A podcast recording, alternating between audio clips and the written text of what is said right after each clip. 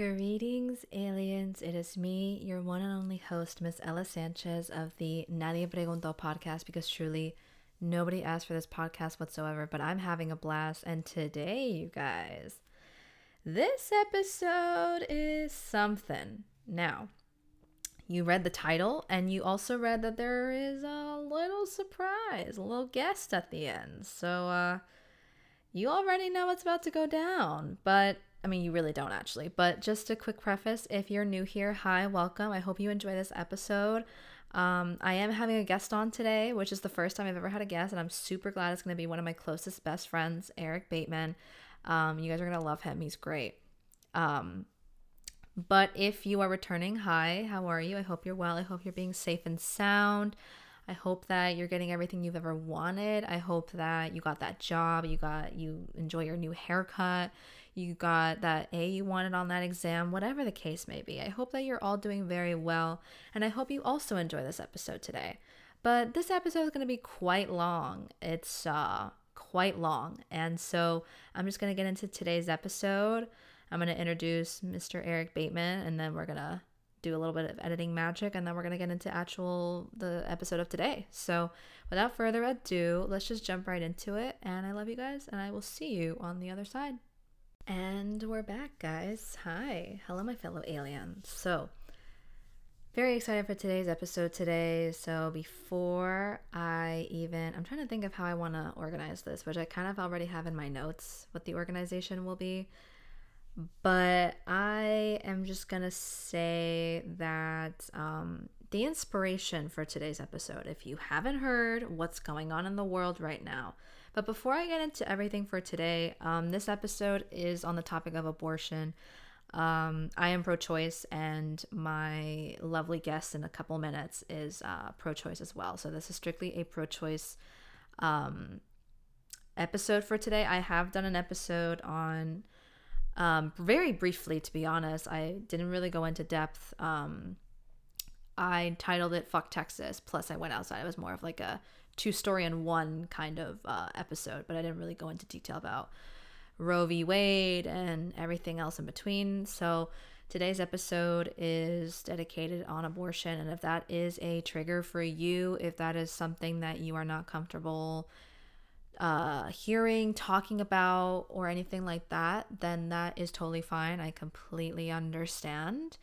And you are forgiven if that's the case. But if not, and you are here for the episode and you are here for the long haul, that is however long this episode will be, um, I appreciate you and I hope you stick around and enjoy.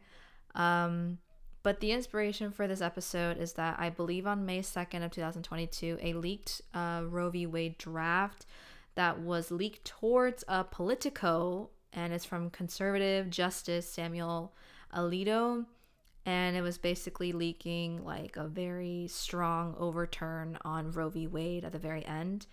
Um, I also read that it's not fully in effect. It's not fully. I will link all the resources I will be using in today's episode.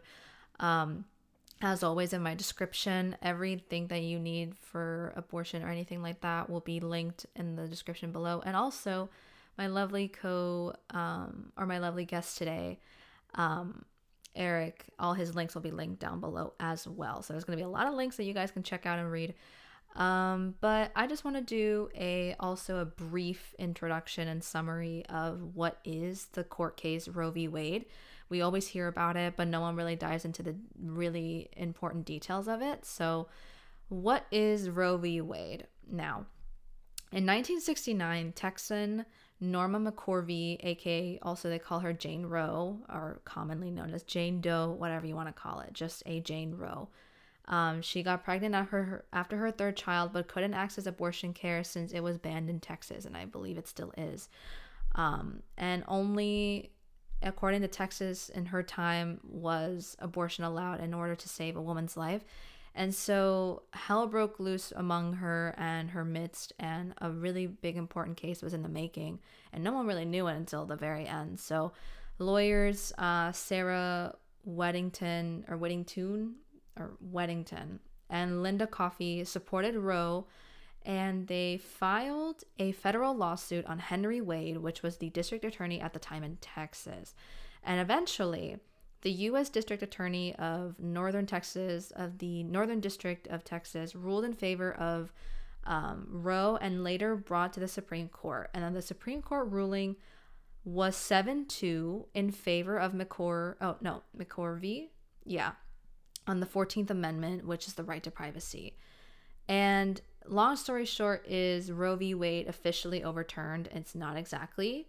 So, according to the Independent, so was Roe v. Wade overturned? So, according to the Independent, it states an unprecedented, oh, leaked draft opinion from conservative Justice Samuel Alito, first reported to or reported by Politico, indicates that the court's conservative majority will vote in to overturn Roe and Casey. We hold that Roe and Casey must be overruled. He wrote in a draft of an opinion dated 10th of February. It is time to heed the Constitution and return the issue of abortion to the people's elected representatives. However, until the High Court reaches that decision, Roe v. Wade is still the law of the land. There are at least 12 states with so called, quote, trigger laws that would ban abortion should Roe be overturned, and at least 26 states that are likely to ban abortion quickly should that power return to the states. So it's kind of playing on um, side by side of like, um, what's it called? Ah, I had the right word for it. I lost it, you guys. I'm so sorry. Um, oh, sorry. It's very federal versus like state level, depending on the state. I know the state of California is doing great on that. So shout out to California. Um, but it definitely varies within state, of course. Um, and I will say that since I am getting to the end of the first audio for this, um, and I'm going to be introducing Erick right now. So, if you guys don't know Erick, he's one of my closest friends. I've known him practically my whole life. We met on Twitter. Crazy how that stuff works. Insane. One of my closest friendships is basically from Twitter. It still blows my mind to this day. But he's also a dancer. Um, he does acrobatics. He is acrobatic certified, of course. And he also does have a podcast, which I will be doing an episode with him. Um, not sure when it's supposed to air, but I always upload on Sundays. So, um, I will be uploading this Sunday on Mother's Day, of course, which is interesting how ironic it may be for um, abortion. And maybe you're celebrating not being a mother, or maybe you are celebrating being a mother today on this Mother's Day week. And I feel like it's a very unintentional, but um, I actually really it was like accidental because it like slipped my mind. I've been so busy this week, so it was very accidental when I was like, "Oh my god, Mother's Day, my Sunday upload day." But um yeah, I think it's a very interesting landing for my episode on the topic of abortion. But um, yeah, without further ado, um, today's episode with Erick, since we are having a joint episode today on my podcast and on his as well, um, we are going to be debunking the pro life arguments. And he is also a man, he's a gay man. He does have a pee pee, you know, eh. nothing to be ashamed of, obviously. But um, we will be speaking on our own points of view, uh, especially me and just like how we view pro-choice. Um, and I was when I was researching this, I didn't really see a lot of valuable. And I'm not trying to be biased. Like I'm really just trying to be honest. Um, I can see because some of the arguments I was seeing was um, very outdated, I guess you can say. Um, but we'll get into that right now. So without further ado, here is me and no, Erick and I, Erick Bateman and I, going through and debunking pro life arguments commonly made amongst the very common anti abortion movements. So I hope you enjoy. I hope that you learn something. And I hope that you enjoy actually. Just, and whether you're becoming a mother, if you're excited to become a mother or not, um, but it is landing on Mother's Day, and I'm not shaming anyone that is a mother or isn't a mother. It's just interesting how it landed on this time, which is completely opposite. But um, I just want to point out that um, I personally have never had an abortion. I am also on the birth control IUD, the copper IUD, um, but we'll get into that a little bit later. But I officially now introduce my lovely friend Erick and I going and debunking and discussing the pro life arguments and seeing what the world has to say, what the research I have concluded has to say, and just being people that are pro choice and seeing the importance of it and with the people in our lives. So I hope you guys enjoy, and I will see you guys on the other side again. Bye. Okay, hi aliens, welcome back. So, as you guys have, as I mentioned already, we have a lovely guest on today. Our lovely friend Erick Bateman, which actually his episode went live today, Saturday, May 7th. So if you want to go check that out, it's it's on my story already. So if you want to know what's going on, but I'm gonna let Mr. Erick introduce himself, the one, the only. Hi, friends. My name is Erick Bateman. My pronouns are he, him. I am 26 years old. I currently reside in Eastern North Carolina. And that's a generalization because I live in a very, like, pretty rural to suburban area. It, it's it's an area that's very spread out. So we usually just say, if you're from, like, Eastern North Carolina, you just say that. Um, but specifically, I'm, like, proximal to Greenville, North Carolina. I'm gay. So I am a member of the LGBTQIA community, um, the Alphabet Mafia, as I like to say.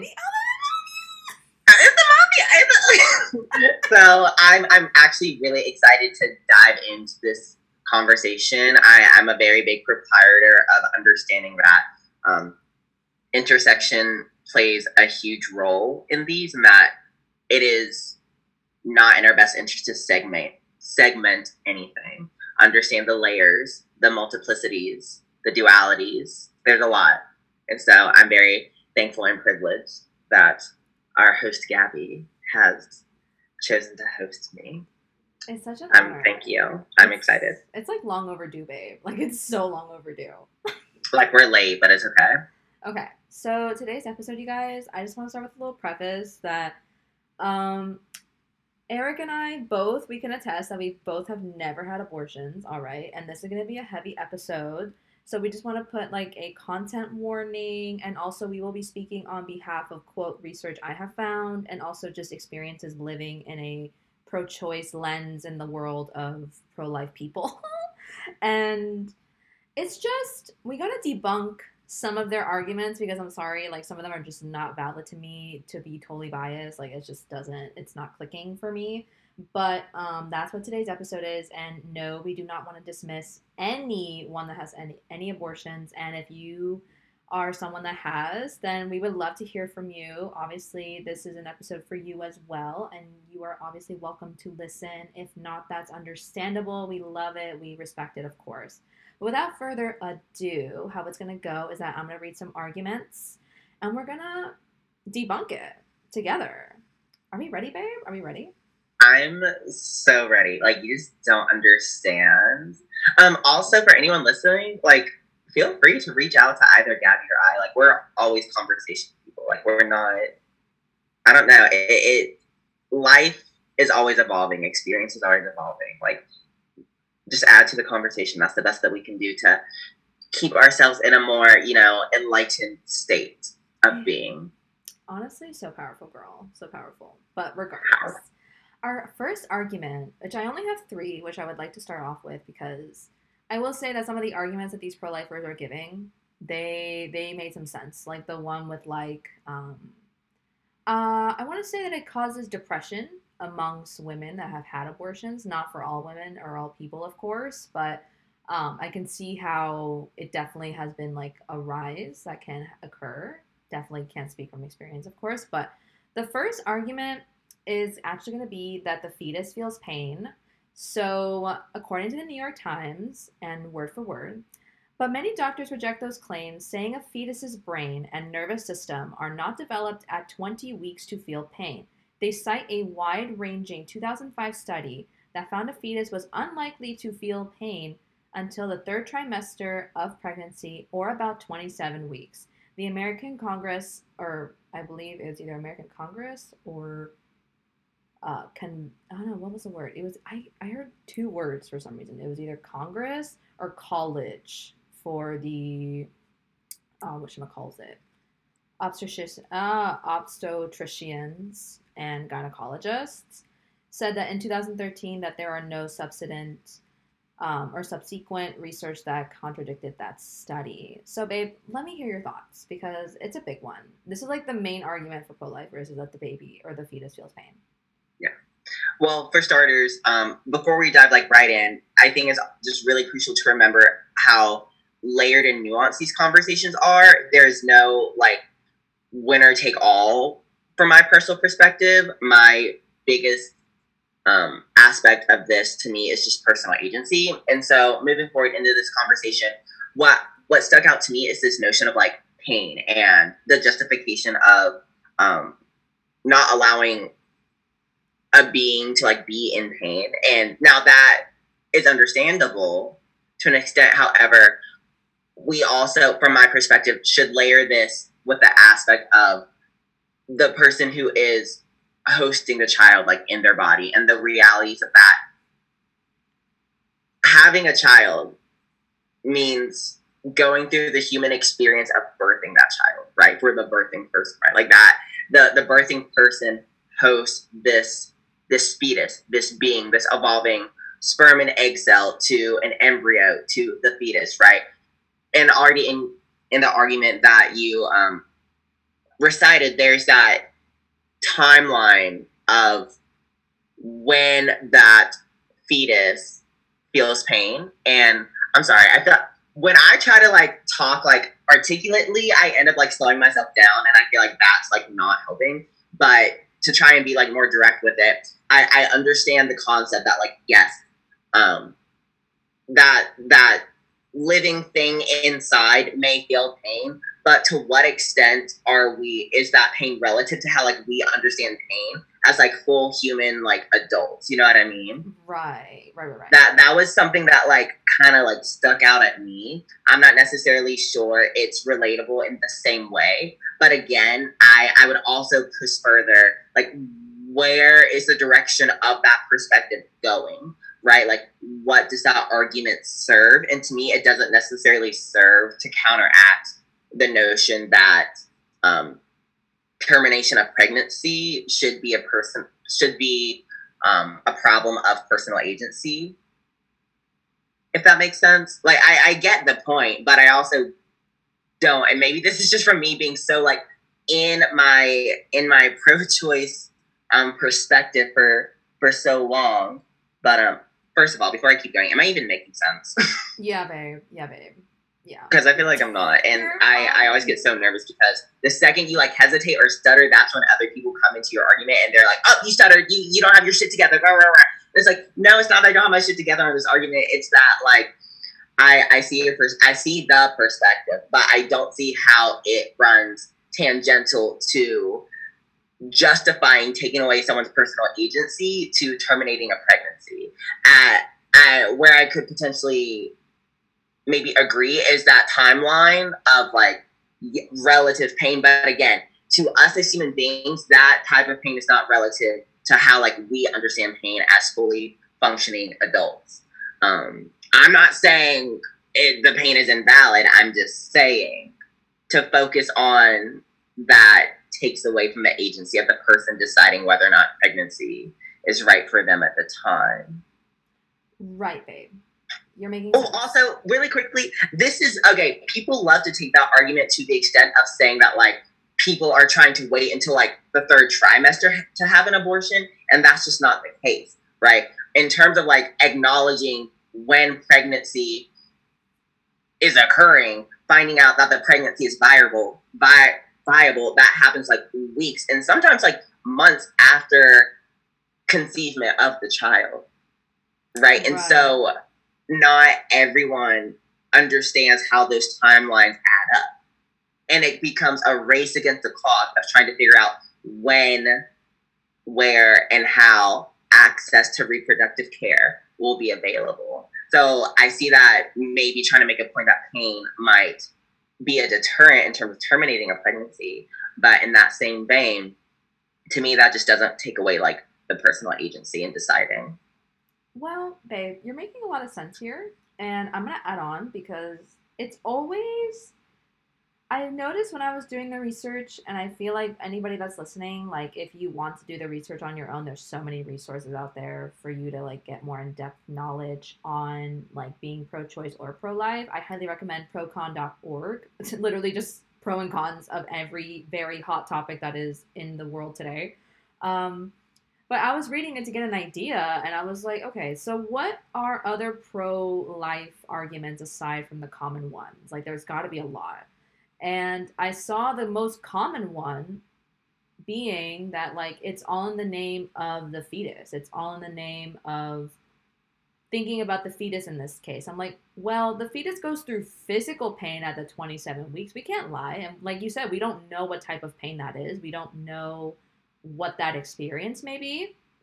And for the people that are listening that may maybe you're listening and you've had you've or you know someone you or someone you know has had an abortion that late. We don't know. And that's that's a very personal decision that I know that not everyone's going to be able to live with and or can is like still coping with. It's not something that's like one, two, three, call it again, like call it out. Like it's like something that takes so long, and it's like a very tough decision for so many people that are like, hmm, is this the right time? And even if it's not the right time, you still wonder. You still wonder if this is like a good choice or a good idea or this is the best time.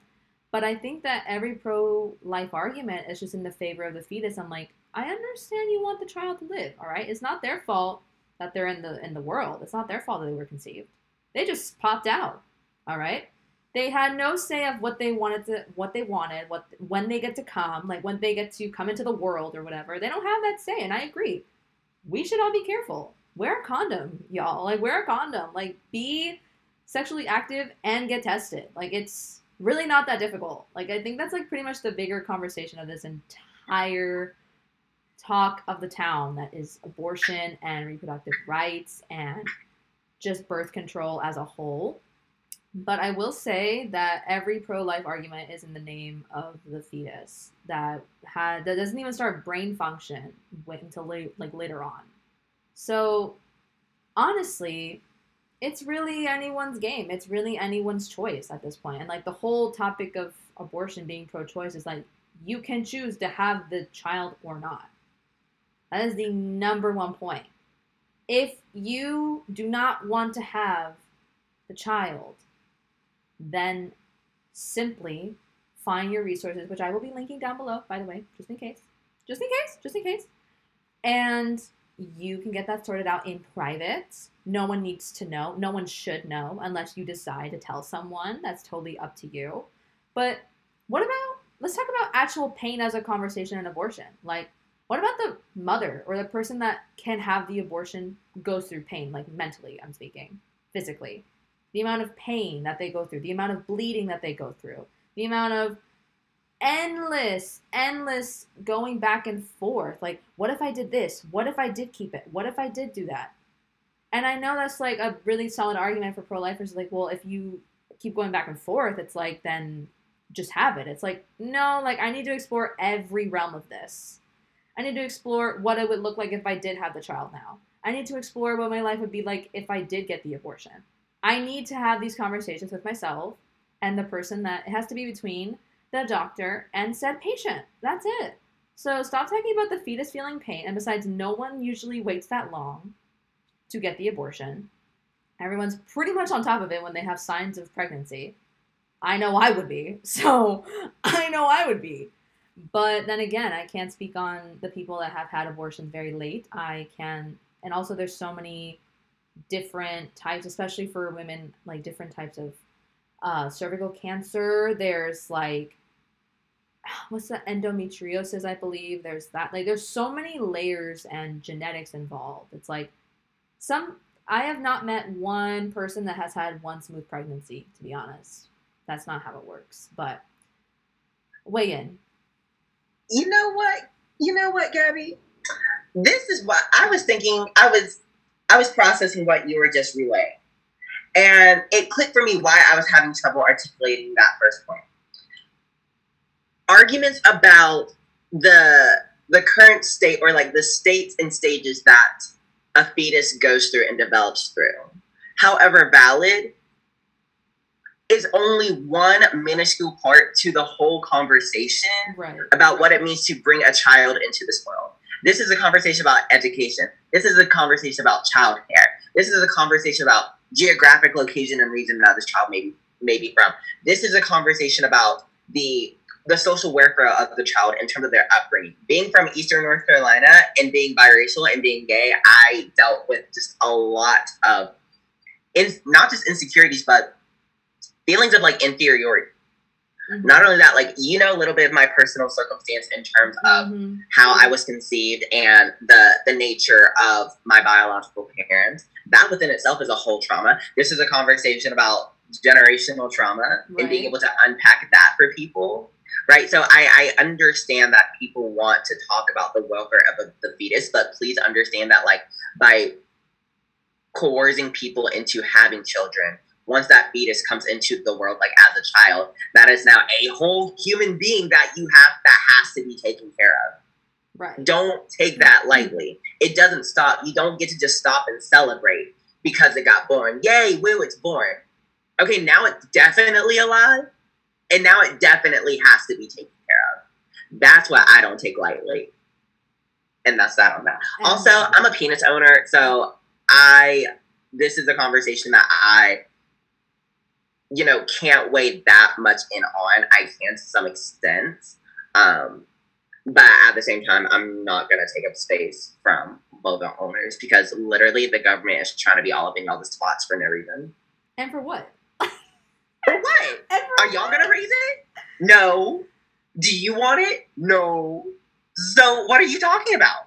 like make it make sense i'll never know but our favorite argument our favorite argument from mostly all conservatives worldwide the argument number two of pro-lifers is it's morally wrong in the name of god now friends i don't even have research for this to be honest because it's just kind of something that's religious not really like you know what's it and it's relative. Like at the end of the day, like there was this perfect person from um this um this show. She was articulating that um and I saw it on a TikTok. She was articulating that like within the realm of like free democracy, if um if you have a a lineage of religion or a mode of thought or a train of thought that resonates with you from like religious teachings and that's important to you, that's great. And in fact, people should fight for you to be able to believe in what you want.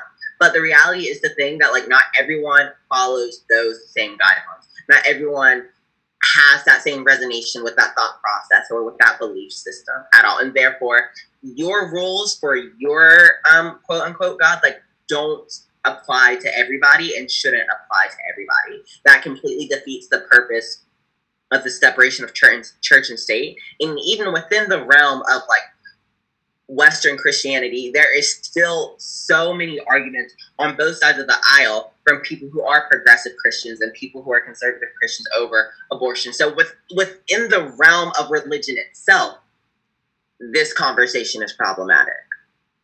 yeah That's all I got.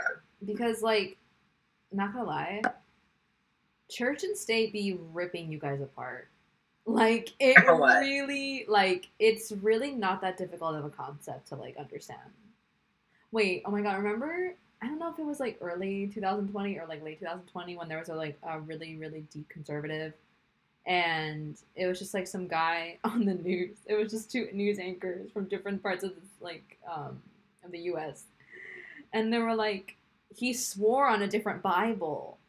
He swore on a different. I remember this. Right. So someone was being sworn into an official office who does not subscribe to Christianity. And the argument from the from this conservative was that this institution is Christian, therefore they should be okay with swearing on the Christian Bible. Right. That's actually kind of false. This in, this Western expansion was built on the premise of freedom of religion Yeah. right? So if you do celebrate Christianity, that's great, great for you, celebrate that. But not everyone does. Again, that's the point. So if someone doesn't want to celebrate or like follow Christianity, they are not obligated to. Yeah. And also, if you want to bring like spirituality and like that realm of viewing children as sacred, which they are. And I'm not disagreeing with any person that says children are sacred. Yeah, children are. But early pregnant fetus is not. You have the choice. Well, that's not really dark. You have the choice to do what you will with that. If you choose to, I don't know, keep it, great by me, babe. I'm not going to tell you what to do. This isn't even my decision. Like, this is straight up just what you want to do. And all people are sacred. All humans are sacred in their own way. And we all mess up sometimes. We all make mistakes. But also, it's like you can't really just claim it all because you're religious and someone else that you're trying to convince isn't. Like that's just not gonna work. It's gonna go one. It's gonna go in one ear and out the other. Like it's not something that not everyone believes in you can't really force someone to and like that mention of like that one person that was being elected into a government officiality like they swore in a different bible and it was like the end of the world for these conservatives and republicans. It's like bro there are so many religions in this world. Like too many to even count. Like you can google it and you can see so many religions that follow different beliefs have different types of god goddesses and what and whatnot. So for you to pull the argument like, oh, in the name of God, you should have a kid. It's like I don't know if God would. I don't. I don't think He's coming down to earth and telling me what to do. So I'm gonna do whatever I have to do, and it's not your business for that. For that matter. So there is that. And then our last argument of this lovely topic of discussion and then we're gonna get into birth control, babe. We're gonna get into the topic of birth control. Don't you don't you even think about it. No. And then our last argument for today, ladies and gents. So abortion, quote, affects fertility. So according to Healthline, the American College of the Obstetricians and Gynecologists, please don't quote me on that, guys. I you already know I can't see I can't say things properly. So according to Healthline, it's a really long paragraph, friends, so bear with me. And Erick, we got this. So, according to ACOG, or lovely, the College or Congress of Gynecologists and whatnot, having an abortion doesn't generally affect your ability to get pregnant in the future. It also does not increase the risks of pregnancy complications if you do choose to not or to get pregnant again. Many doctors recommend using types of some birth control immediately after abortion because it's possible a woman can get pregnant again when she starts ovulating. Doctors will also usually recommend a woman refrain from sexual intercourse for a certain time period after an abortion to allow the body time to heal. Now, I want to hear your thoughts, babe. I want to hear the thoughts. And this can also weigh into, we can just swish right into the topic of birth control since it mentions birth control. Let's talk about it. Someone has to. Well, there are a lot of things that can affect your fertility your nutritional intake, the regularness of how much you move your body or not, if you so choose to, um, stress levels, um, pre-existing health conditions, hereditary conditions. There are so many things that can affect your ability, your fertility on a daily basis. Some people are born a little less fertile than others. Some people are fertile myrtle. Like it's to me, that's more like of a relative thing. But of course, sticking with the research that has been done as you literally just presented, you know, understanding that abortion more than more likely than not will not affect your fertility, that's that's that on that. Right? I mean, that's that on that. But like, babe, the conversation that needs to be brought up now because it's true. Like, there's so many things that can affect fertility, and it's also like you can develop uh, problems later on in life. It's not necessarily something that you are born yeah. with. Like you can be fertile one day and then years from that time, you may not be, depending on health problems that you could have, someone that could experience that. Like you just never know. Because I feel like when it comes to any type of medical condition, there's just, I feel like there's just infinite amounts of medical issues in the world and they also keep being like discovered like people keep going through different medical problems and then it's something that we've never seen before and then it's like scientists are like, whoa, we've never seen this before. Doctors are like, whoa, this is totally new. Like, then you realize that there's so many factors that come into play with like life going on, especially with a pandemic. Hello? Like, there is no research that says that COVID 19 can impact your fertility. I'm not saying I did any research on that, but does that mean that it can't be a thing that can happen in the future? Yeah, it can happen. Anything can happen anything can happen. And can it not also? Yeah, that's true. You never know. But my favorite topic of discussion today, my love, the topic of birth control, the real conversation for being pro choice and pro life that needs to be discovered and needs to be discussed even further. Why are we advocating for, or no, why are pro lifers advocating to keep the child instead of being in favor of birth control solutions to avoid the said pregnancy. Because in reality, everyone pro life, pro lifers, in reality, they they quote want less abortions. The only way to do that is to have some sort of birth control, a method of anything, a method of contraception. Maybe it's natural planning for some people. That's totally fine too. But weigh in, babe, weigh in.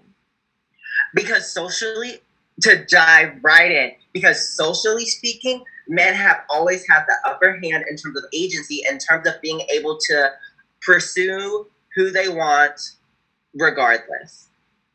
If it is socially okay for men to seek intimacy physically, boys will be boys. That's what we understand. I, I grew up in the boys' locker room with that culture being understood. And this is where I have to say very clearly and very concretely, concretely social attitudes have material consequences. So when we're really comfortable with men being able to take advantage of casual culture, of course, by nature, there is going to be coercion in terms of physical intimacy between people with penises and people with vulvas.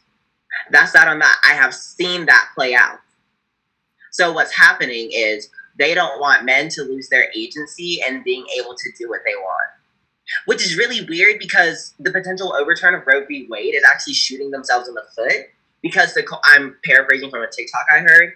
Um, the the casual culture that they've gotten so used to, so accustomed to, is not about to happen anymore. Because if the risk is now like pregnancy, not even just pregnancy, but forced birth, no, it's a it's a wrap. People with vulvas are not trying to hang out with men anymore, or people with penises anymore.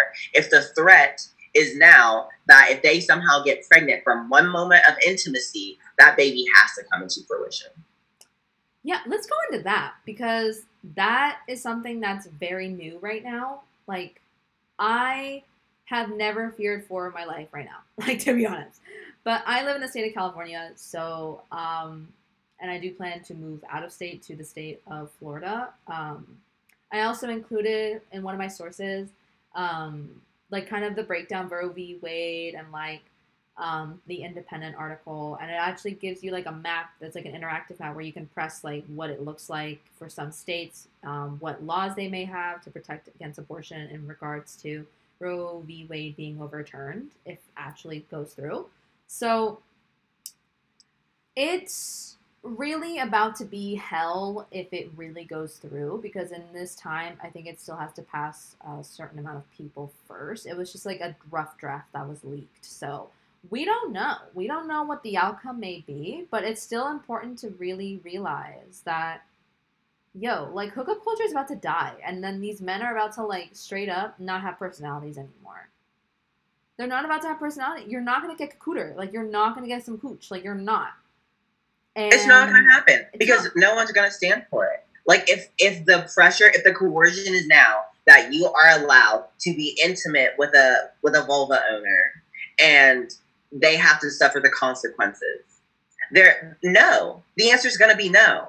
As if we haven't tried to move the culture that way anyway.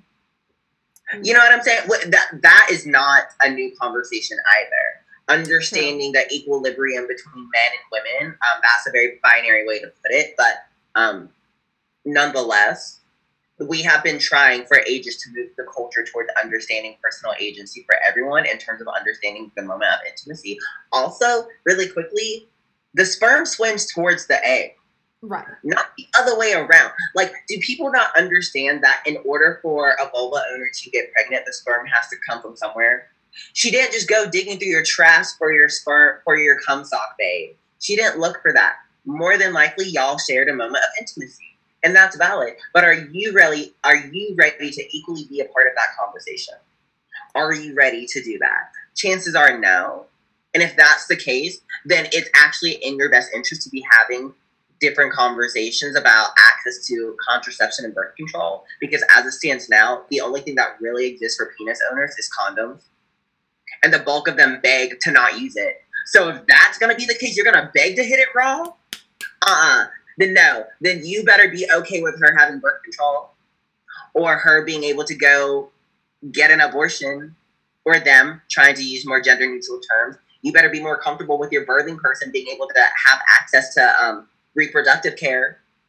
Uh uh-uh, uh I can't stand for that. I, I cannot stand it when men, it, because it's hypocritical, it's backwards, and it's weird. It's really, really weird. Also, um, I'm surprised I didn't plug this earlier. I read um, this book recently within the last year called Sex and the Constitution. It's great. It's a really in depth his- history of the Western world, particularly the United States, and um, and our relationship to sex. Um, plot twist: contraception and birth control has always been a thing. Right. There have been multiple different like medicinal remedies for um, infanticide. Okay, condoms used to be made out of sheepskin. There you go. It, it's not a new concept. This is not a new concept. What are people? Let me not take up space. Girl, you never lied. You never lied. But also, in the conversation of if you're going to be intimate with someone in a sexual way, I think the conversation needs to be brought up of like, oh, the bare minimum is like, oh, what happens if said person gets pregos? No one's ready to have that conversation. I think that we all can admit that we all have been through those moments of intimacy with someone that we didn't really see ourselves dating like at all. Like we're just there for the funsies of it. And that's fine too. A lot of people that are like a lot of pro-lifers are like, "Oh my god, like it's just like no one wants to date anymore." It's like, yeah, like that's how life is now unfortunately. Like it's not something that everyone agrees with. I know I don't sometimes, but sometimes your girl just wants a little a little night to herself. You know, sometimes she wants a little loving at night. I don't know. It's just a matter of preference. And also, the most important question um, for all my lovely uh, gals out there, for all the girls, for all the people suffering through birth control, that shit sucks, yo. That shit sucks. Like, just today, yo, I like started spotting out of nowhere. Like I just started bleeding for no reason. Like for what? Like for what? Like for what? Like where did it come from? Beats me. Beats me. Really don't know. And also, it's like at this point in time, it also brings a conversation up of like getting a vasectomy, doing your part as a man or as a person that has balls, bro just do that fucking part. And it's like, oh, I'm not ready to have kids. Like, I mean, or I'm, I'm I want to have kids at some point. Like, I don't want to do that yet. Then here's an idea. Instead of being a little pro-life little bitch in the corner, how about you be pro uh, contraceptives? You're the one over here that doesn't want an abortion to happen. So wouldn't it make more sense to be pro contraceptives, pro family planning, pro cycle planning? Like that makes so much more sense to me. And this day and age, girl, I'm not about to settle down with some man that can't even have that conversation. If you are a grown individual, whether you identify as male, female, or just anyone in general, if you don't know how a cycle works, a menstrual cycle, where are you? Where are you? Where are you in this time? Because, like, seriously, I know that we had terrible health classes. I will agree. This country really needs to step up their fucking, like, health classes but then again, where is the education on the menstrual cycle? Because I can't tell you. I don't know anything about my own. I actually had to figure out when I was in my early 20s. I don't know how it worked. But go on. Go on, legend. Bestie, the way most people with penis, the only thing that they know about reproductive like health in terms of people with vulvas is that there's a hole down there. They know nothing else of how it works down there. They cannot tell you the difference between a cervix and a labia. Right. They cannot tell you where the clitoris is. They know nothing. Literally, absolutely nothing of how it works. And yet, there is they are fighting tooth and nail to try and legislate what vulva owners are allowed to do with their bodies. It makes no sense. It makes no sense. Absolutely not. And being that the bulk of them are not having these conversations about family planning and potentially being a parent, then it is in this it, it is in their best interest in getting into a health class. Right. In terms of into a really great podcast. I recommend Sex with Emily. Ooh. great. I miss Uh, girl. For y'all that don't know, it's like between Erick and I, but I just miss Molly Margaret. I miss her so much. Where is Molly Margaret? Where was like no seriously like we need her. She abandoned us in our time of need. Okay, for y'all that don't know, Molly Margaret, she was a huge Instagram girl. I love her. We miss her. Actually, Erick showed me her, but she was basically like a very um, pro sex educator. And she was just, oh, she was everything. She would talk about vibrators, like she would talk about like her sexy times. She would talk about her like outfits of the day before she went to go get like railed. I was like so excited for her. I was like, I want to know everything about you forever. And the day she, and the day she left us was the day I shed a tear. I shed a tear. I was like, we need you, Molly Margaret. We do. Like, we need you back. Like, oh, now more than ever. No, but seriously, um, a lot of people just straight up don't know about how the menstrual cycle works. It, it, it, so it's it's very strange to me that the same people who are begging to hit it raw are the same people who are surprised when pregnancy happens. How did this happen? I don't know. I thought I once heard a story of a woman getting blamed for her pregnancy. The sperm swims towards the egg. oh, no. What are you missing about that concept? If you're that pressed about not wanting her to get pregnant, where is your condom? You didn't want to wear it. So what are we what are we arguing about? What are we arguing about? What's not clicking? What What's is not clicking? Like, But but here's the thing too. Here's the thing too. Like everyone absolutely deserves the autonomy to decide how their moment of intimacy is going to go down. right. Absolutely. But that should be an agreeable moment. an agreeable moment between those people who are going to be intimate. Right. And so, therefore, whatever happens afterwards, they should still be on. I'm not going to say that they should be on the same page, but that line of communication should be just as open as it was before. Yeah. Essentially, yeah. That's as simple as you can put it because you can have a one night stand all you want, girl. I'm not gonna say you shouldn't. I'm not against that at all. Have that one night stand. Go Also. Why are we still shaming vulva owners for casual sex when that's literally what men have wanted this entire time? Like, you're joking, you're mm-hmm. actually joking. I grew up with boys in the locker rooms begging to get their dicks wet. And now that we're finally in a culture where women are saying, you know what, I do deserve to feel good. I do deserve to have a moment of intimacy. You're gonna shame them? Really? That that makes no sense. What do you want? Pick a struggle. Ex- yeah. Like, I think that this entire conversation of pro life and abortion and all that jazz is essentially pick a struggle. Pick a Pick a struggle. struggle. Because it never, the debate never really ends for these pro lifers, especially like super die-hard pro lifers. It's like, okay, so you're saying that your religion says to have unborn fetuses considered, they're considered life. Okay, your religion, I'm not going to debunk you for that. But also, you think that it's an obligation for someone that can get pregnant to go through with it, even when they don't want to. And then when the time comes that they are forced to have this pregnancy they did not ask for, and all of a sudden they get rejected for food stamps. Then they get rejected for childcare. They get rejected for simple needs in this life, like credit cards, getting a car, getting a house, let alone an apartment, regardless. Then you mean to tell me that, oh, don't just get pregnant then. Sweetie, the sperm, one, swims to the egg, and two, sperm can live up to inside the body of said pregnancy person for five to seven days. That's a whole, like, business day. Like, that's five to seven business days, babe. And including weekends. So essentially, five to seven days. So your package that you got from Amazon or whatever favorite boutique you got it from that takes five to seven days, yeah, it can live up for that long. It can live in there for that long. I recommend though, ladies, and all the people out there that like to get cream pied, I recommend the boric acid solution from Love and Wellness. It really cleans you out real well. Just uh, for a crazy night in, I um, I recommend it. but, but the real essential thing is that the debate never ends with pro-lifers. It never ends with that because you say that fetuses are sacred and it's your religion. Cool. But then you're you force women to get or no, you force people to have the kid when they don't want it.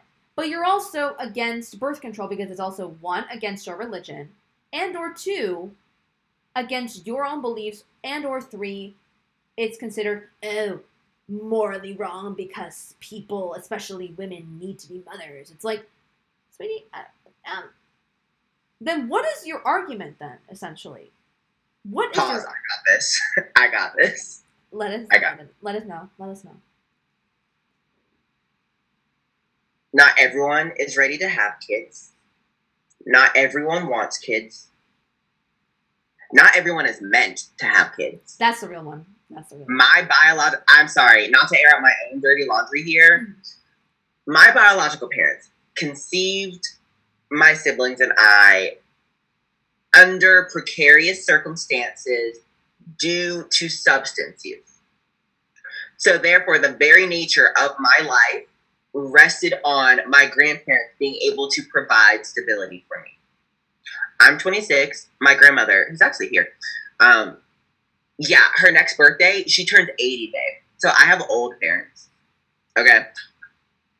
I have no connection to my biological parents, to the people who brought me into this world. Mhm. My aspirations for the things that I want to be able to do falls on me, right? So this is also a conversation that we've already somewhat touched on. This is a conversation about resources. I do not have the same resources as Chet, who is able to grow up in through private schools in New York City. I don't. So why are we comfortable forcing people to have children? When, to be honest, some people are just not meant to be parents. And so if someone comes to you and they're genuinely being honest and saying, I am not ready to be a parent, believe them and let it be that. Believe them. Like, I don't know why that's so difficult. Like, I don't know. And the whole rebuttal against that, it's like, oh, but if you're to become a parent, you'll step up, you'll figure it out. It's like, I shouldn't, I shouldn't have to figure that out because here's my thing: if the if this country that provides the bare minimum when it comes to healthcare, and if you do want to get healthcare, I have not met one person that has gone through getting healthcare that actually had a smooth smooth ride. They ask for every nitty gritty detail of you. They ask for the nitty gritty detail of your parents, your grandparents, literally the neighbor next door. They want to know. Because, like, they make it impossible so you can't get that access. And then the second you're like, hmm, this is getting a little too difficult because you're asking me so much shit that one, I may not even have access to, like certain forms, certain documents, certain information I don't know about. And two, essentially why? Why do you need all, all that information? And a country that offers that or doesn't even offer the bare necessity of having it be at least easy. Doesn't have to even necessarily be free. We all want free healthcare. I'm not going to lie to you, man. And I'm not going to say that we all don't deserve free healthcare because we do. Every human being deserves to have at least healthcare provided to them with no cost. But at the same time, you should at least make it easy if you're going to make it expensive. You should at least make it accessible and easy for people to maneuver, understand, especially for immigrants that don't speak the language of English, by the way. As parent as offspring of immigrant parents, thank you very much. But essentially, why? Essentially the question in this is just why? For what? For what? Bestie, tell me why when I did actually recently cancel my health insurance, I will re go through the hoops again soon. Mhm. But when I did have it last year, I went to the dermatologist. My health care did not cover my dermatologist appointment, so I had to pay out of pocket. Mhm. Both times I went, for both of those appointments, I was $500. Thanks. And then I went specifically because I had warts on my face. And my health care did not cover my prescription for my work cream. So I paid $90 out of pocket for my work cream. Mhm. Guess what? I did get rid of my warts, but not by my wart cream. You want to know how I got rid of them? Let me know. I literally took the nail filing end of a nail clipper, put it over an open flame, and burned my warts off. And they say healthcare is like, yeah, girl, I wish a bitch would. So I spent all that money for what? For what? You're joking. you that's a whole nother conversation. When these babies get born, their network is going to depend, is going to determine what happens to them. More than we don't want we, Oh. we we as Americans, especially we as Americans, we love this notion of like bootstrap theory. But let's be real. The biggest predictor of a child's income is their parents' income. Yeah.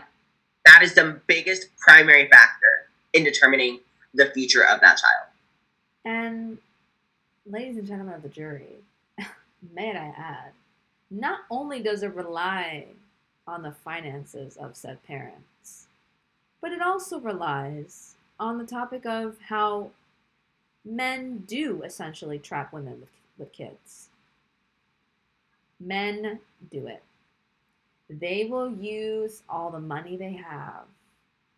And we have actually seen it already in real time. DaBaby and DaniLeigh. All right. If y'all don't know, long story short, Dan the baby is a terrible, terrible man. Um, he literally does not have the money anymore, but whatever. No. And essentially, Miss DaniLeigh, his um, ex girlfriend, that actually, yeah, I believe that they had, I believe, two kids. I want to say this just a thought. This just occurred to me again. I totally forgot about the situation until I remembered right now. But Mr. DaBaby over here was essentially luring Miss DaniLeigh into a false pretense of family. All right, they got together. They had kid. They were together for a while, and then they had kids. And then all of a sudden, he's like starting to be a little dippy on her. Like he's like kind of being in and out about things. And then he starts like bringing women over, like. And then it's basically he ends up blaming her. He ends up blaming her as like, oh, like she knew from the start that this wasn't serious. It's like, so you mean to tell me that having a child with someone and then also saying that you will provide and that you love them is like a, a facade? Like you just did that for fun? Nah, nah. These men are going to HE double hockey sticks. All right. Like it just stresses me out, babe. And it also does depend on the parents' outcome, but it also really just relies on who these parents are. There are parents that have had all the money in the world and their kids don't ever see it sometimes. They don't inherit it.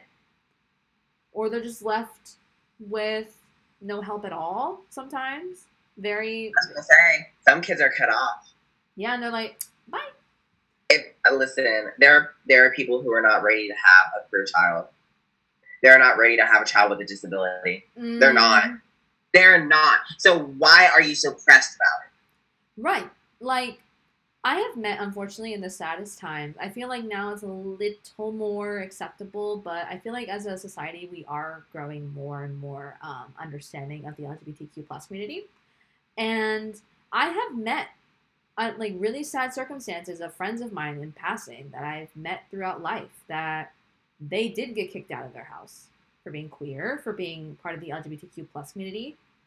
And it's shattering. And that's just me observing. That's not even me going through the emotions. That's just me like as a bystander being told that information. Like I have no concept of what that feels like. And for have to have someone kick you out of your home just because you live your life a certain way and you love who you love, it's considered immoral. And that's when all of a sudden it's like, oh, that's when the pro lifers are gonna come in and be like, oh, you're gay? Yeah, get the fuck out of my house. It's like, what is the purpose of that? So you were ready to have a normal kid, but you were definitely not ready to have a child that is different. Interesting. Interesting how that works. Interesting. Why are you as an adult projecting everything you want onto a child, onto a person who's not even on this world yet? right. That's weird of you. You're not even giving them the opportunity to grow into their own human being. That's weird of you. That's really weird of you. That is actually very weird. I have to agree. Like that's very weird. Like how are you planning? Like I can understand if you want to have like the perfect education for them, the perfect like car or something like that. That's fine. That's totally normal. But if you're over here being like, "Oh, they have to be a straight A student. They have to be a major in psychology, law, and all that stuff." And it's like, um, what if this child comes out as um I don't know, an artist? Maybe they want to do tech. Maybe they want to be a teacher. Maybe they want to be a professor. Maybe, just maybe. There's so many opportunities in the world. And I think it's actually a great conversation to bring up, girl. I was gonna say, instead of shaming them for picking something that's not as lucrative as say teaching, maybe address the disparities in income so that teachers can actually get paid a living wage. Because I know people who have been in the education system for more than a decade and they're not even making 50K. Yeah. Make it make sense. Exactly. Exactly. And I'm not going to lie to you, girl. You're not wrong. And this also comes up with the conversation of educators and kids, right?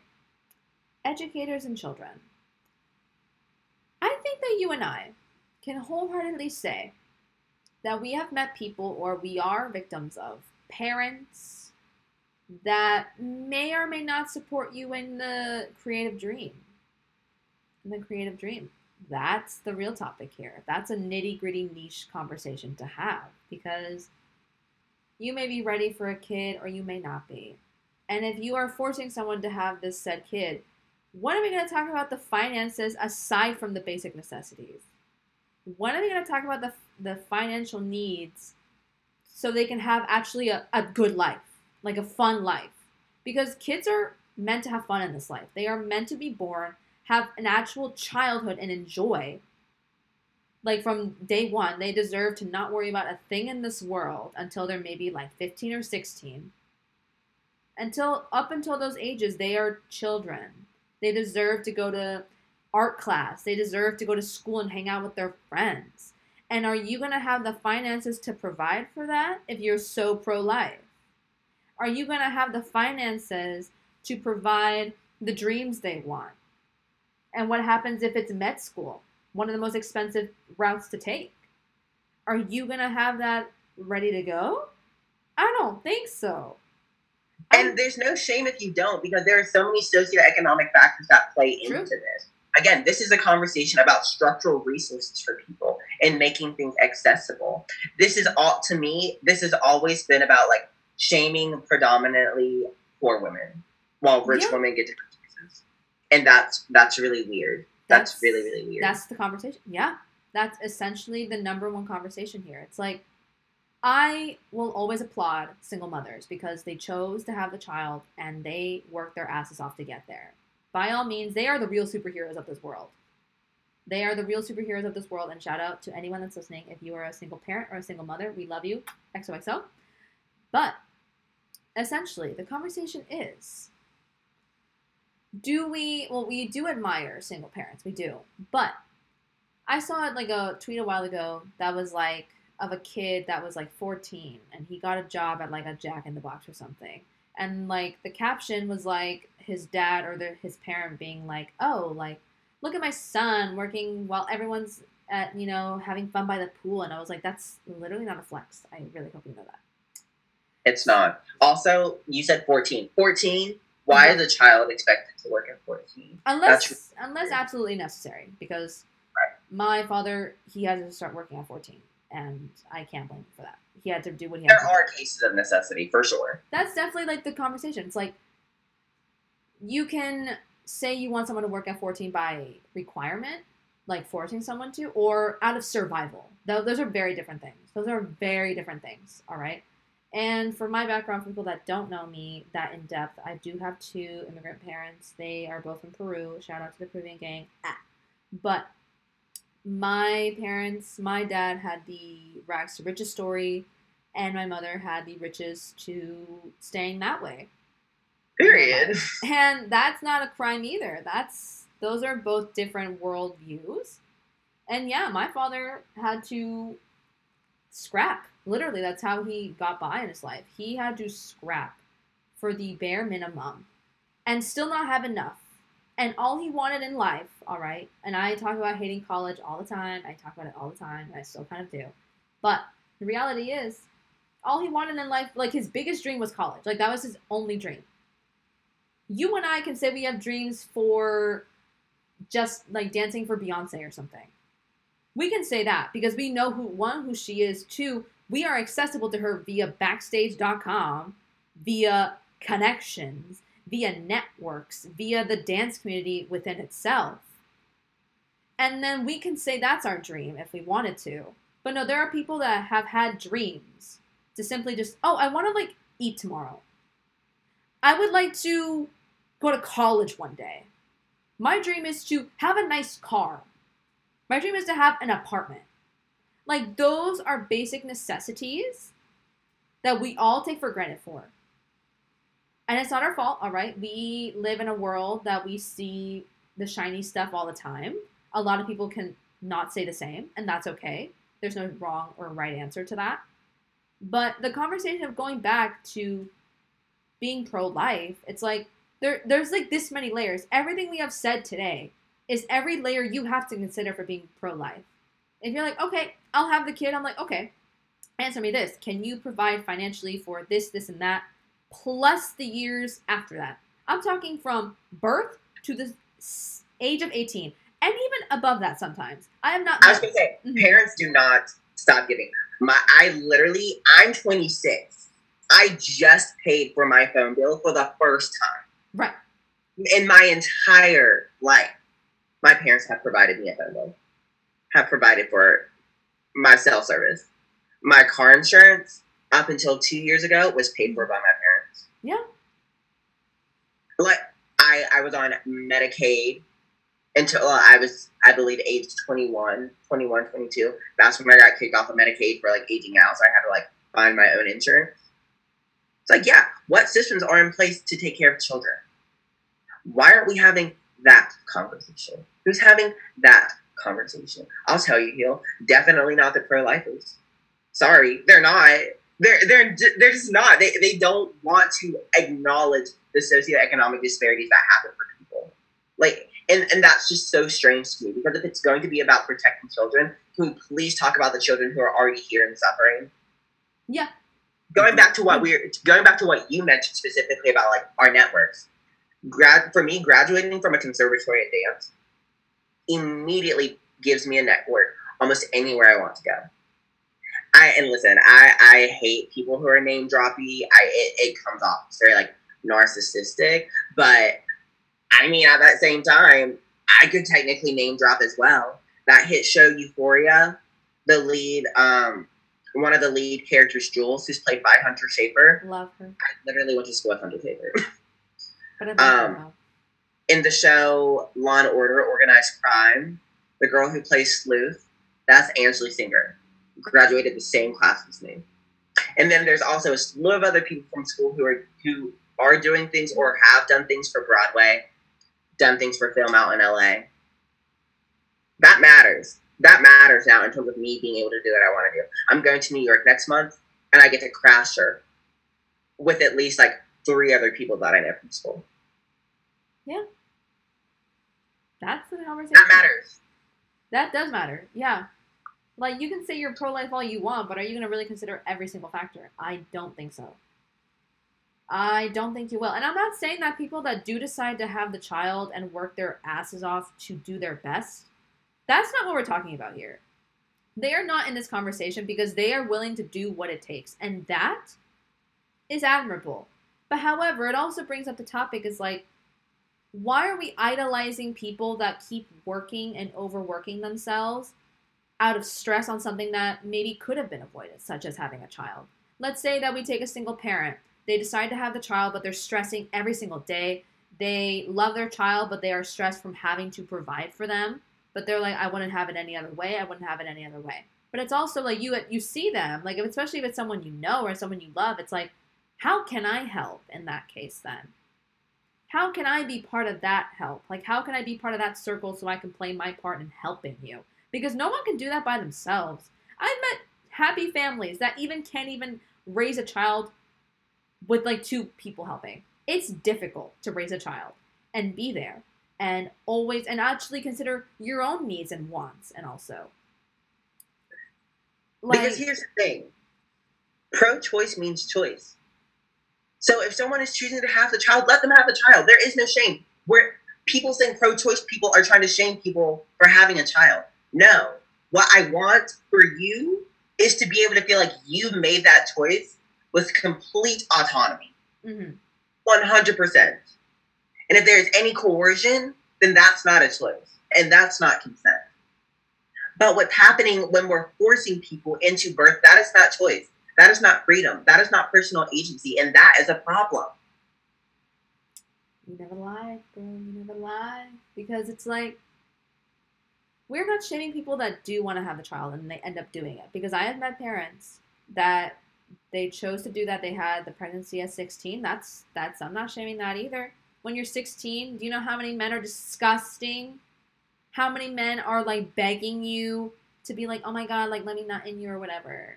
Like they're not even men. Like that and that's yeah. the thing. They're just not. Yeah. And like no one even teaches you about menstrual cycles. Like how are we supposed to like we can't shame these people that got pregnant at 16 or like the young teenage years or whatever because it's like you believe everything in your life when you're in high school. Like if we're gonna take Euphoria as an example, going back to Euphoria, if we're really gonna take Euphoria as an example, the conversation of Nate Jacobs and Maddy Perez and then Miss Cassie, I'm not gonna lie, yo, that's a very common example in high school. It's a very common example it's like, oh, I love you, babe. And then like five hours later, it's like, oh, I love you, Cassie. Like, I love you. You're the one. You're the one that I'm in love with. Like, I don't know who Maddy is. For those that haven't watched Euphoria, that's essentially like what the Maddy and Maddy versus Cassie drama is.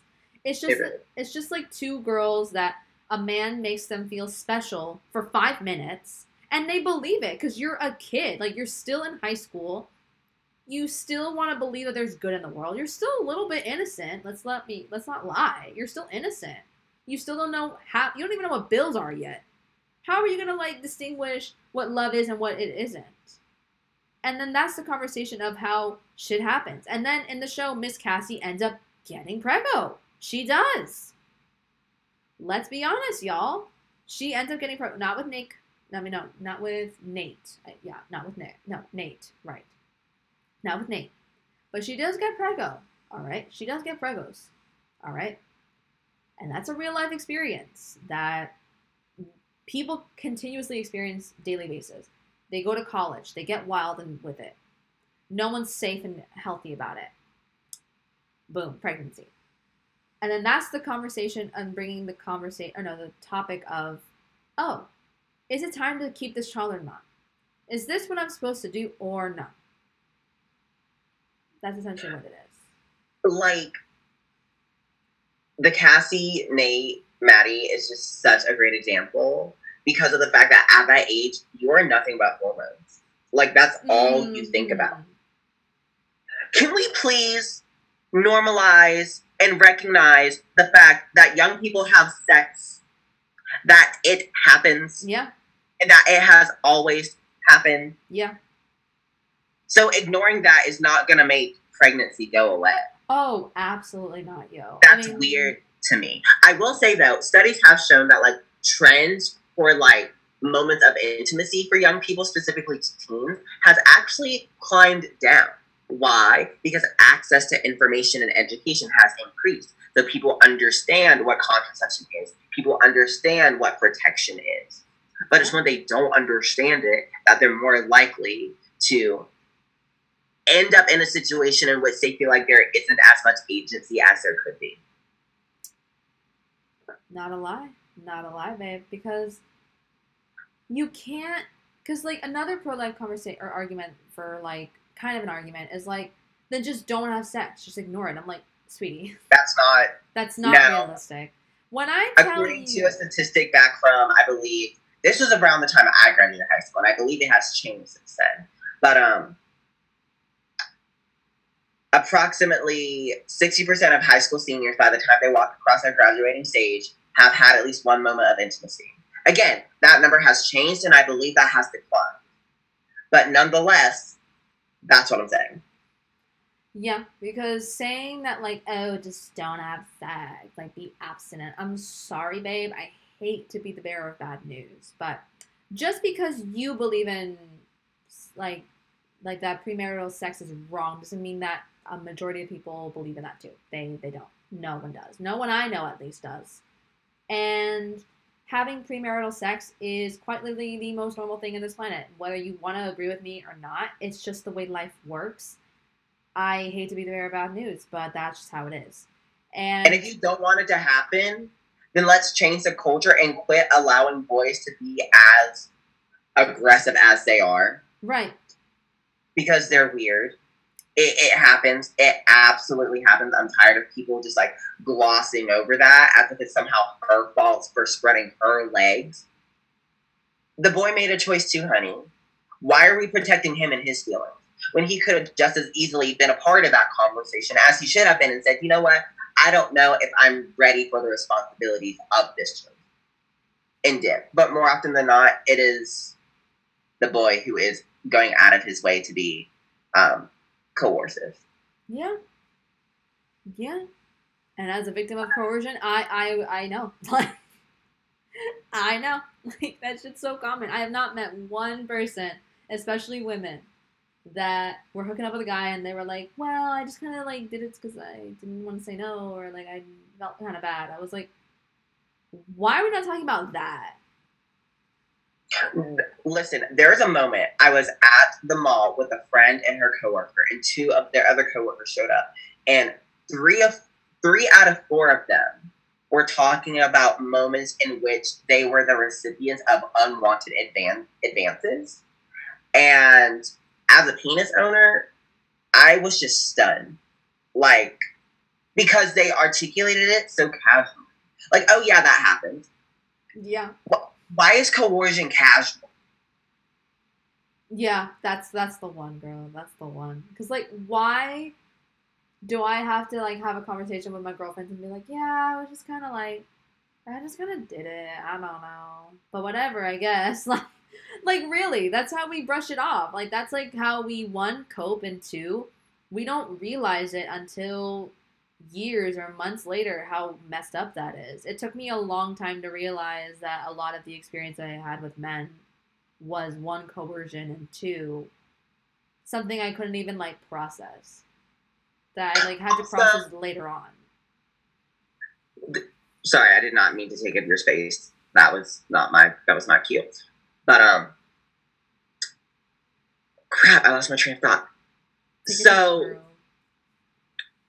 Oh, okay. So for the people who are probably listening to this and who are like, well not all men, rah, rah, rah, you're right, not all men, but enough that this has to be a conversation. So why aren't you checking your homeboys when they say some fucked up shit?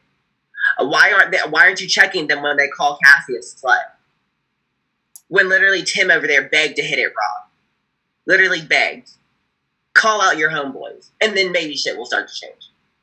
Listen, you did not lie, Miss Girl, because that's the one. That's like the depth. Yeah, that's the way you gotta word it because it's like, why are people saying not all? Okay, it's like yeah, not all men. Okay, sure. I'm gonna say that that's true. I'm gonna say that yeah, I have That's met men. Like it's fair. Not all men. Sure. Yeah, your your conversation is very valid. It's very real. I'm not gonna say I've had very few. I, I'd say very few, handful, maybe pinky full, if you will, of men that were decent, decent, not above and beyond, not above and beyond. I'm just talking decent.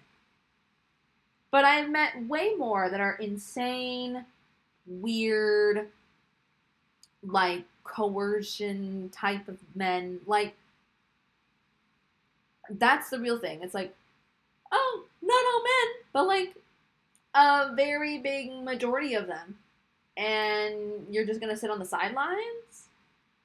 You're just gonna sit there, watch people get, you know, violated and even worse into detail with that we don't need to go into right now, but you already know what I mean.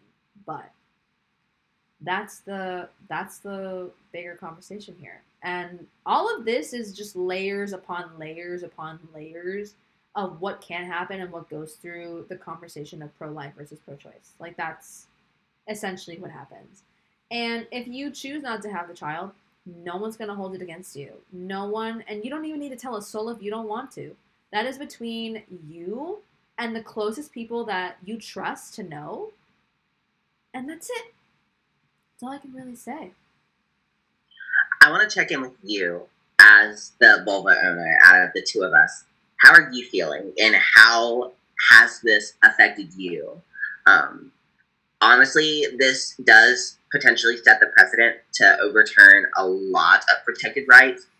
Obergefell v. Hodges could be next, which is um, marriage equality. Um, but as of right now, the focus is Roe v. Wade. So, how are you doing, and how are you feeling? Well, thank you, babe. Thank you for asking, love. Um, I am essentially worried, but I'm also just wondering how far it's going to go, essentially. Because I saw today on Twitter, but I mean, I don't really think that Twitter's that reliable. Sometimes it's just like a matter if you read the full article, but some of the headlines are just like eye grabbing, like clickbait kind of energy. So you can click the article, and it's actually not as what you're not what the headline says, but there is a, com- a conservative um, that is arguing. I don't remember his name. I read the um, the headline too fast. I didn't catch the full name, but a conservative at the moment in time that's talking about proposing bills. Not even a bill that's written in this time. So proposing to write a bill. So let's not get crazy, guys. But that to propose a bill to abolish or no, not to abolish, ban Plan B and IUDs. And I'm not going to lie to you, as someone that has used both and is currently on the IUD, I don't know how I would feel if I met someone that lives in one of the states that is so pro life and they want to do something with themselves that I can walk around this planet. I can walk around this earth right now in this time, knowing that if something bad happened to me, if I was raped in the in like broad daylight or late at night when I'm walking home to my car or I'm, or I'm walking to my car with friends or I'm getting gas at night or something. And if something, knock on wood, obviously, were to happen to me and I'm violated in any way, I know for a fact that I can say that I am covered mentally and physically and emotionally. I will not be okay. But if we're talking like not getting pregnant, strictly that, then yeah, I can say that I am privileged to say that I have that covered. I have an IUD to protect me against that. But there are a lot of women in the world, a lot of people out there that get violated, destroyed, robbed of their everything basically, and they still end up getting pregos. It blows my mind and it just doesn't make sense to me and it never will. It never will. So you mean to tell me that you're going to ban the most two 99% effective contraceptives out there? Or you at least want to do that. Like there are people that want to do that. And I'm not saying that it will go through. God forbid it doesn't. Like I don't want to see that day. I don't want to even live to see that day. Because if that were ever true, if that ever really did happen, and I went through that, and the people of the world, lots of billions of people that can get pregnant, women all over the world were to live that, I can assure you that there would be lines outside every gynecologist to get their tubes tied. Lines. Lines. Or women out there would be more prone to getting a surrogate. Or women out there would be more prone to freezing their eggs. That's the conversation here. That's the scariness of it. And I'm not saying it's going to go through, God forbid. But if you're already thinking of proposing a bill to abolish one of like two of the most effective contraceptive or contraceptives in the world, then we're finished. There are already people that are thinking about that. There are people that are already like, oh, let's even make it harder. Why stop at Roe v. Wade? Like we got to go even harder. Like we got to go through actual contraceptives that actually people use on a daily basis. The pill, one of the most revolutionary, most impactful forms of birth control in the world. That was one of the first birth controls. Like that was modern like that's modern medicine wise. And you're over here like, hmm, what if we just got rid of the two most important ones? Like, how does that make sense? I don't know. I hope I never live to see that day, and I hope a lot of other people don't live to see that day because it would be one of the worst days in history for everyone in the world. And I can assure you, if that ever did happen, I would be outside my gynecologist like, yeah, tie my tubes. I can't do this. That's it. That's it. That's all I can say. The, another thing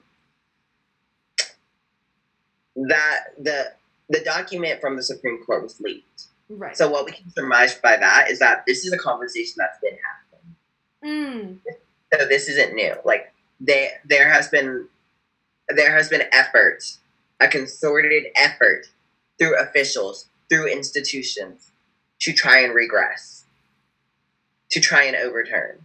mm. So we, as constituents, as of this country, have got to make sure that we are staying on top of this.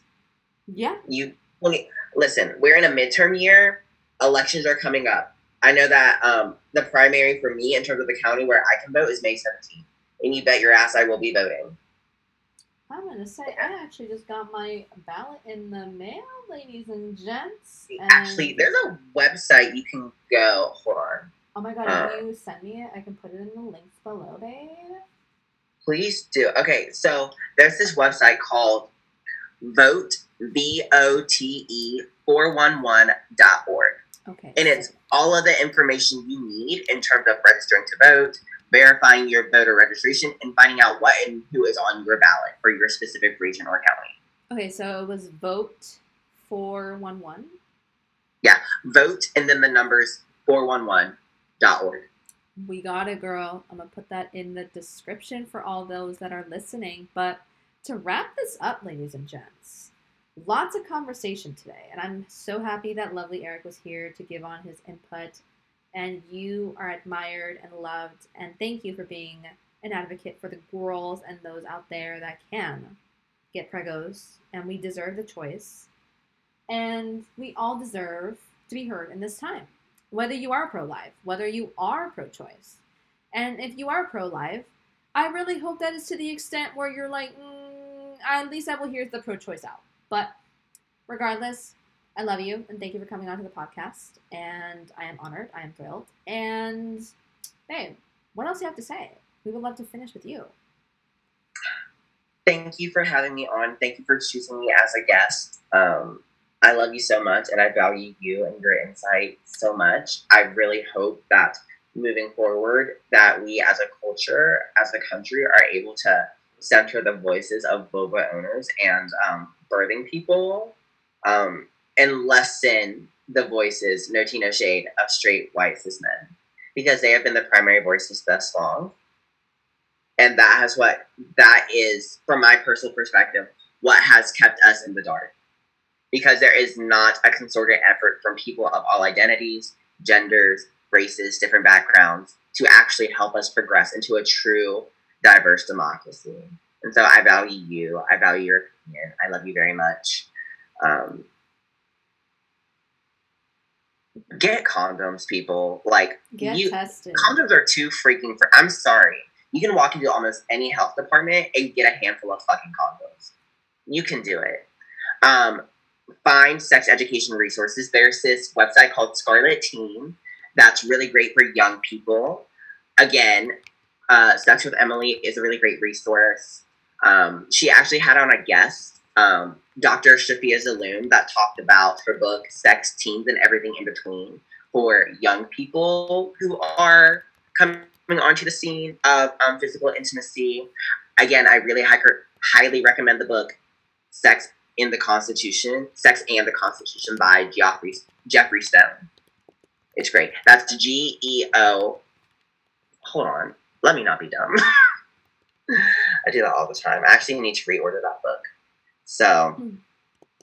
Sex and the Constant. I'm literally Googling. We love. We love.